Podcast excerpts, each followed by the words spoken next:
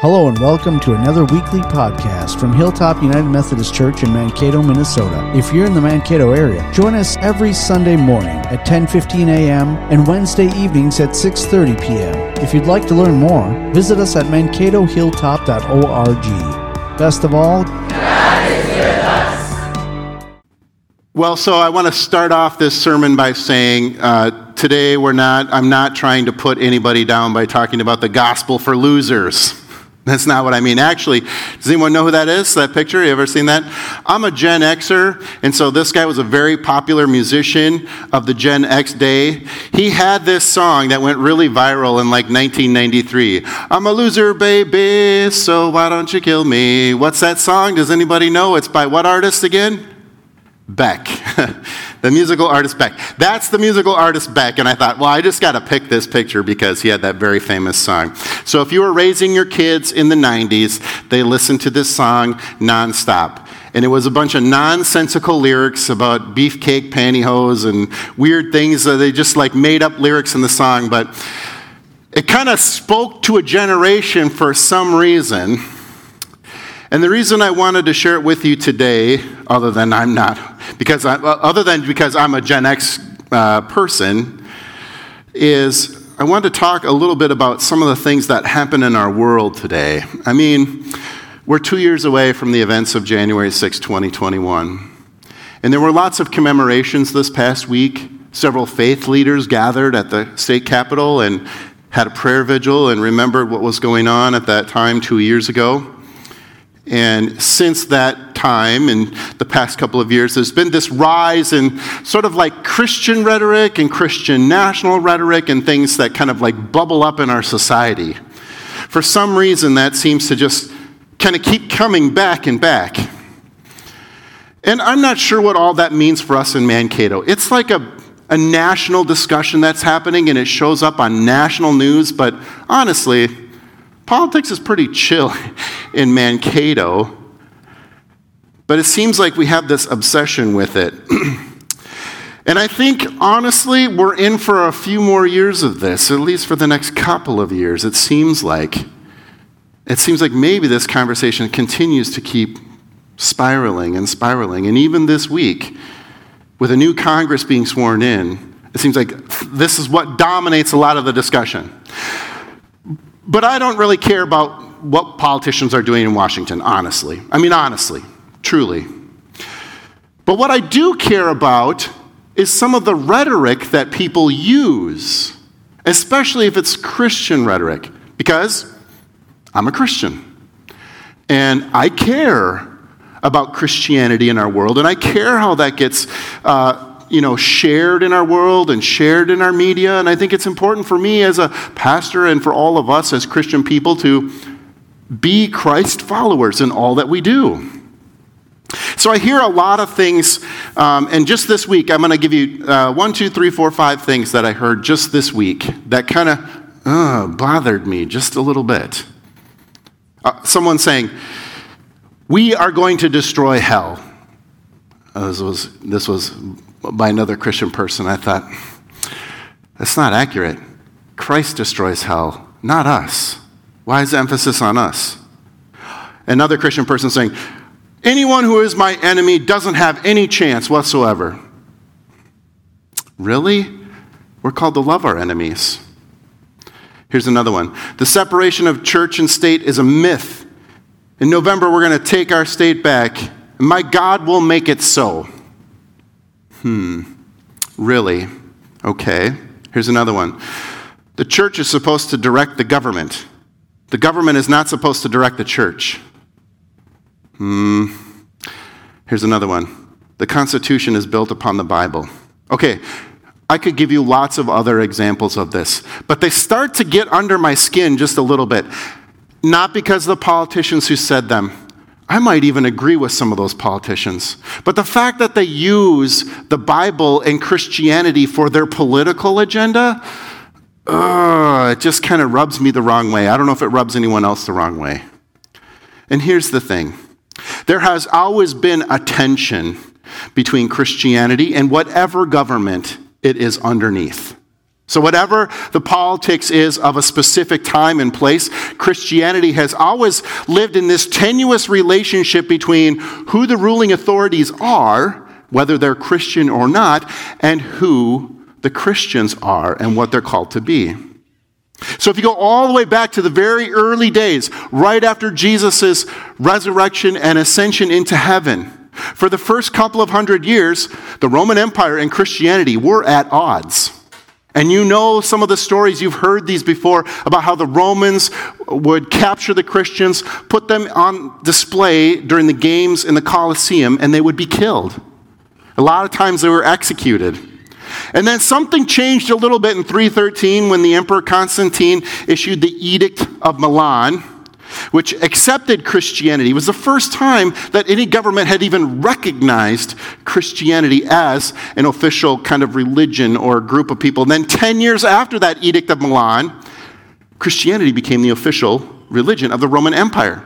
Think how quickly that changed from the Romans who had all of the different Roman gods, the Greek gods, and now they've gone from that to Christianity and Jesus. A huge shift. So Christianity has always had a checkered history with governments. Whether it's the various governments in the Middle Ages in Europe forming the Crusades, trying to win back the East for Constantinople and the church, whether it was the Holy Roman Empire, which blended the church and state together, where whoever the Holy Roman Emperor was kind of had a state position and a church position at the same time. And that existed from the 9th century to the 19th century which in all honesty is not that long ago. The 1800s is not that long ago in the broad scope of Christianity. So I'm, I'm giving you all of this to say Christianity and governments have always had a checkered history. In fact, it's very fascinating. We could spend a whole year just going through the history of it all. We don't have time to do that. I've done that in seminary. It's one of the more fascinating classes I ever took Christian history. And I've got some really great Christian history books in my office, and we could spend a lot of time talking about it, but we don't have time to look at that. But this stuff is just fascinating for us to think about. So now here we are. Move ahead into the new year, 2023. Friends, it's the same issues. Isn't it? It's kind of like it's been 2,000 years. Here we are having this checkered history between Christian people and a government. And not just the government in America, but lots of different governments around the world right now. So, just like raising kids, there's always issues for each generation. Maybe when you were growing up and you're raising your kids in the 90s, it was what? Sex, drugs, rock and roll, right? Those are the issues you had to worry about. It's still the same thing today. We just have new names for them pornography, vaping, and hip hop. It's the same thing. The kids are doing the same issues. We have the same issues whether we're raising kids today or whether you were raising your kids in the 90s or whether you were raising your kids in the 50s, whatever they are. Now, I want to tell you right off the bat I'm not here to moralize about any of this, about any of those things. That's not what we're called to do. A lot of Christian people like to do that, but I don't think that's what our calling is as Christ followers. Because as soon as we start moralizing, we put ourselves in the, in the position of judging. And I'm not saying there isn't a judgment out there, there is, but it's not by us, it's by God. But here's the challenge we love to put ourselves in that position. So when I heard someone this week say, We're going to defeat the powers of hell, I'm thinking, No, we're not. Christ already did that. Why are you putting yourself in the position of God? So, this is kind of what irks me about a lot of these things. But here's the thing whatever the challenges are that we face in our world, whatever they are of this generation, which they're the same as the previous generations, just with different names, the thing we need in all of it is a Savior to save us from it. That is the thing we desperately need. We only muck it up when we attempt to put ourselves in the role of God, when we try to judge, when we try to fix, rather than letting Christ be the judge and let Christ do the fixing. All this emphasis on what we do and what we do not do puts God kind of on the back seat. See, Jesus has already destroyed the gates of hell. Amen. Amen for that. Why do we think we need to storm those gates again? They've already been stormed. To follow Christ and to put our whole trust in His grace is to let God be God and to let us be God's creatures. And I was listening to another preacher, the preacher of America's largest church Andy Stanley, North Point Community Church in Georgia, he put it this way, and this is what made me think of the gospel for losers. Here's how he said it By every worldly account in the gospels and all throughout the New Testament, Jesus didn't win, he lost on purpose for a purpose. So prior to Jesus' death and resurrection, he ministered to us by providing healing, by showing compassion, through the forgiveness he offered in ways that were challenging to their day, through acceptance and through grace. His radical way of life challenged even the disciples, even his friends. And the first century world, it challenged that first century world in many important ways and continues to challenge us in many important ways. And the disciples, they just couldn't get it. They were losers. kind of like we're losers. And I don't mean that in a self esteem way. What I mean by that is it's not our goal to win by any worldly measure. See, they thought when Jesus came, he was going to be the Messiah, this new king. Get your army, get your sword. Here we go. We're taking on that government. But Jesus was like, mm mm, that's not how it works by every worldly, underscore the word worldly there, by every worldly metric, Jesus lost. The world says the rich will rule, the powerful will rule. And Jesus is like, mm mm, that's not how it works. In fact, if you follow that way, you will end up losing. See, winning, and Jesus did win for sure, absolutely. He just lost by the world standards and he won by a completely different standard. So the goal for us then, as fellow losers, is to not win by the world standards, but to win by Jesus' standards. Just like the disciples didn't get it at the time, and sometimes we still struggle. Sometimes we're like, mm, is peace really possible? Maybe we should force peace. And the moment we do that, we start, we start playing by the world's standards again. And by doing that, then we lose. Jesus is a new king for a new era. His kingdom doesn't follow the ways that we see in our own world, just as the people in Jesus' day would have saw in theirs. He was a new king, but not in the ways that anyone was expecting. He willingly laid down his life. Who does that? What leader does that? Willingly lays down their life. He then takes all of the sin upon his body in this laying down, and in so doing, he provides a saving way forward. He was even forgiving the people who were actively killing him when they were nailing him to the cross. What did he say? Father, forgive them, for they don't know what they're doing. And I feel like, man, that's a prayer for our world today. Anytime I see news articles, I'm just like, Dear God, forgive us. We don't know what we're doing. We think political power is the end all be all. If that's all we can do and just win somewhere else in some other place like Washington, that will solve all of our problems. But Jesus shows us that that ain't true. Nothing about that is true. He died on a cross, and everyone in the first century world was thinking, well, that's it. It's over. He's dead. So much. It was a good run, Jesus, but, you know, didn't quite make it there. I wonder what the disciples were doing that Friday after they left the cross. He was dead, and they brought him down, and they ran back. What were they thinking? Well, who's the next Messiah going to be? And as he laid in the tomb on Saturday, and the disciples are probably run off scared, thinking, hmm, So much for that, Jesus. I mean, we kind of liked what you were doing. We kind of were trying to get it, but mm, I don't know. See, by their standards at the time, when they looked at what happened, Jesus lost. He lost.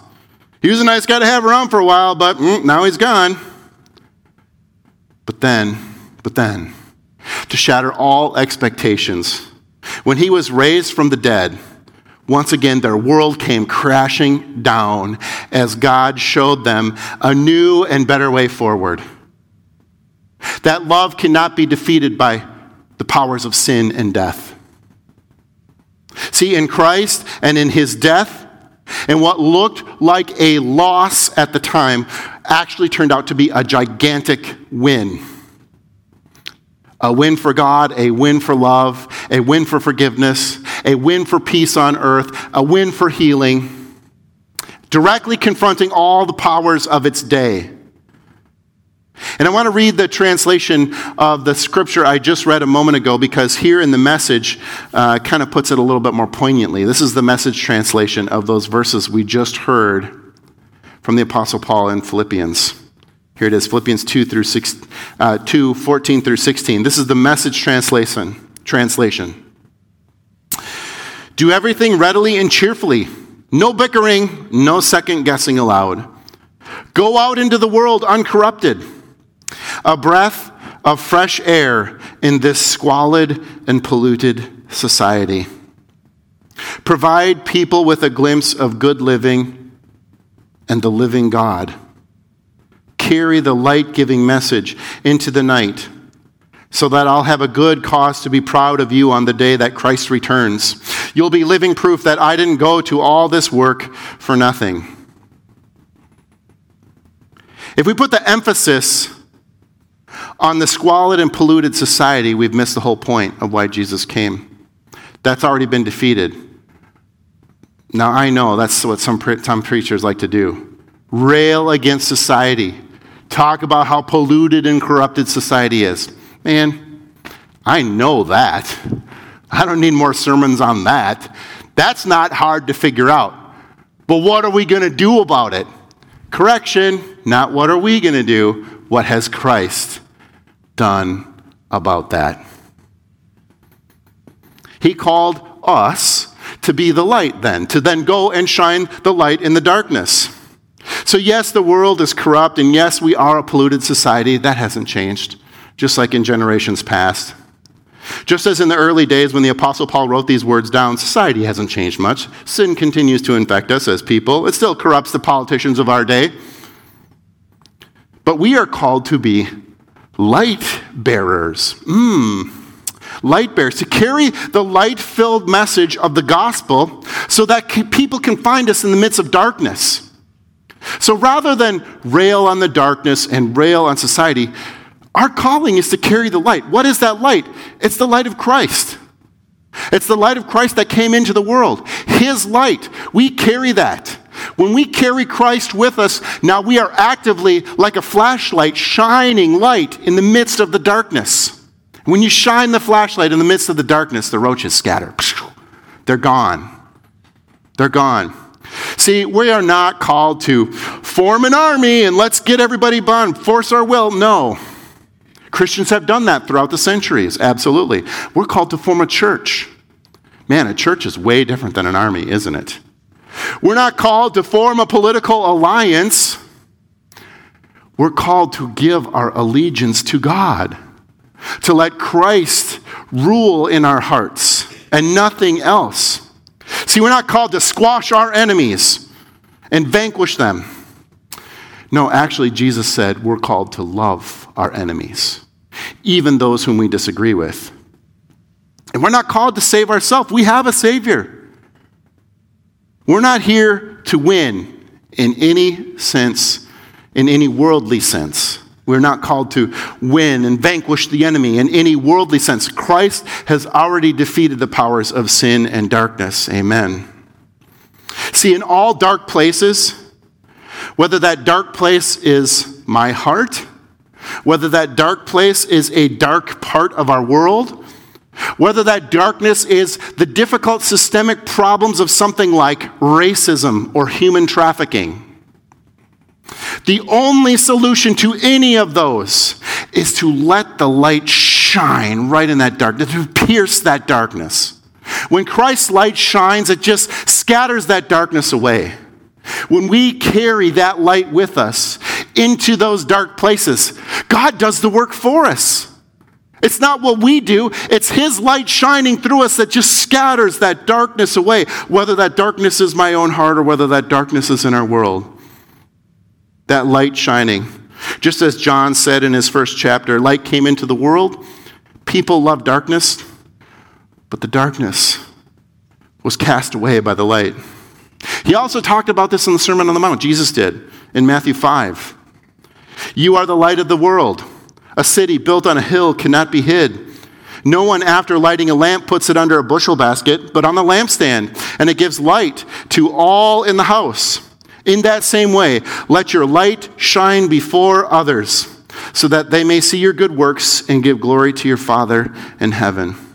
This light is not our light, it is the light of Christ shining in and through us. So, friends, here in the church today, we're not called to win, at least not by any worldly metrics. We are here today to stock up on light, to grab some light, to grab some batteries for our flashlight, to let that Christ light, to get with other Christian people, to gather that light. We need a lot of that light. Because as we leave here and we go out into the world, guess what? You're going to find darkness. It's there. The world can be a very dark place. When we leave here and go out in the world, it's not hard to find the darkness. It is there. You head to class at the university, there's places of darkness there. You're going out to a construction site later this week? Yeah, there's places of darkness there. You're meeting with other people this week, uh, they might expose some darknesses within them or within me or anyone else. But there is also tremendous light. Tremendous light that shines when Christ pierces through that darkness. And I don't know about you, but sometimes I need help seeing that. I need help seeing that. Sometimes it seems like the darkness can be more powerful or stronger, but I know that all it takes is just a flick of the switch and that light shines and it scatters the darkness away. I know there is a greater purpose than winning by any worldly standard. And the moment that light shines, Christ's saving work works in my life, works in our world, it, show, it points me to the greater purpose that Christ saves even me, all of us, from wandering in darkness. So, friends, we're all kind of losers by any metric that the world would place upon us. You're going to go out and you're going to want to share light, and people are like, peace on earth, pie in the sky, doesn't work. And be like, I know it works. I've seen it. I've experienced that light. uh, the rich eat everyone else. The powerful is the way forward. No, actually, humility and self emptying and humbleness provide a greater way forward, don't they? See, the gospel changes everything. It changes our world, it changes our hearts, it changes our minds. We give thanks to God for that this day. Amen. And may it be so. Thanks for listening to another podcast from Hilltop United Methodist Church in Mankato, Minnesota. Don't forget to visit us online at mankatohilltop.org.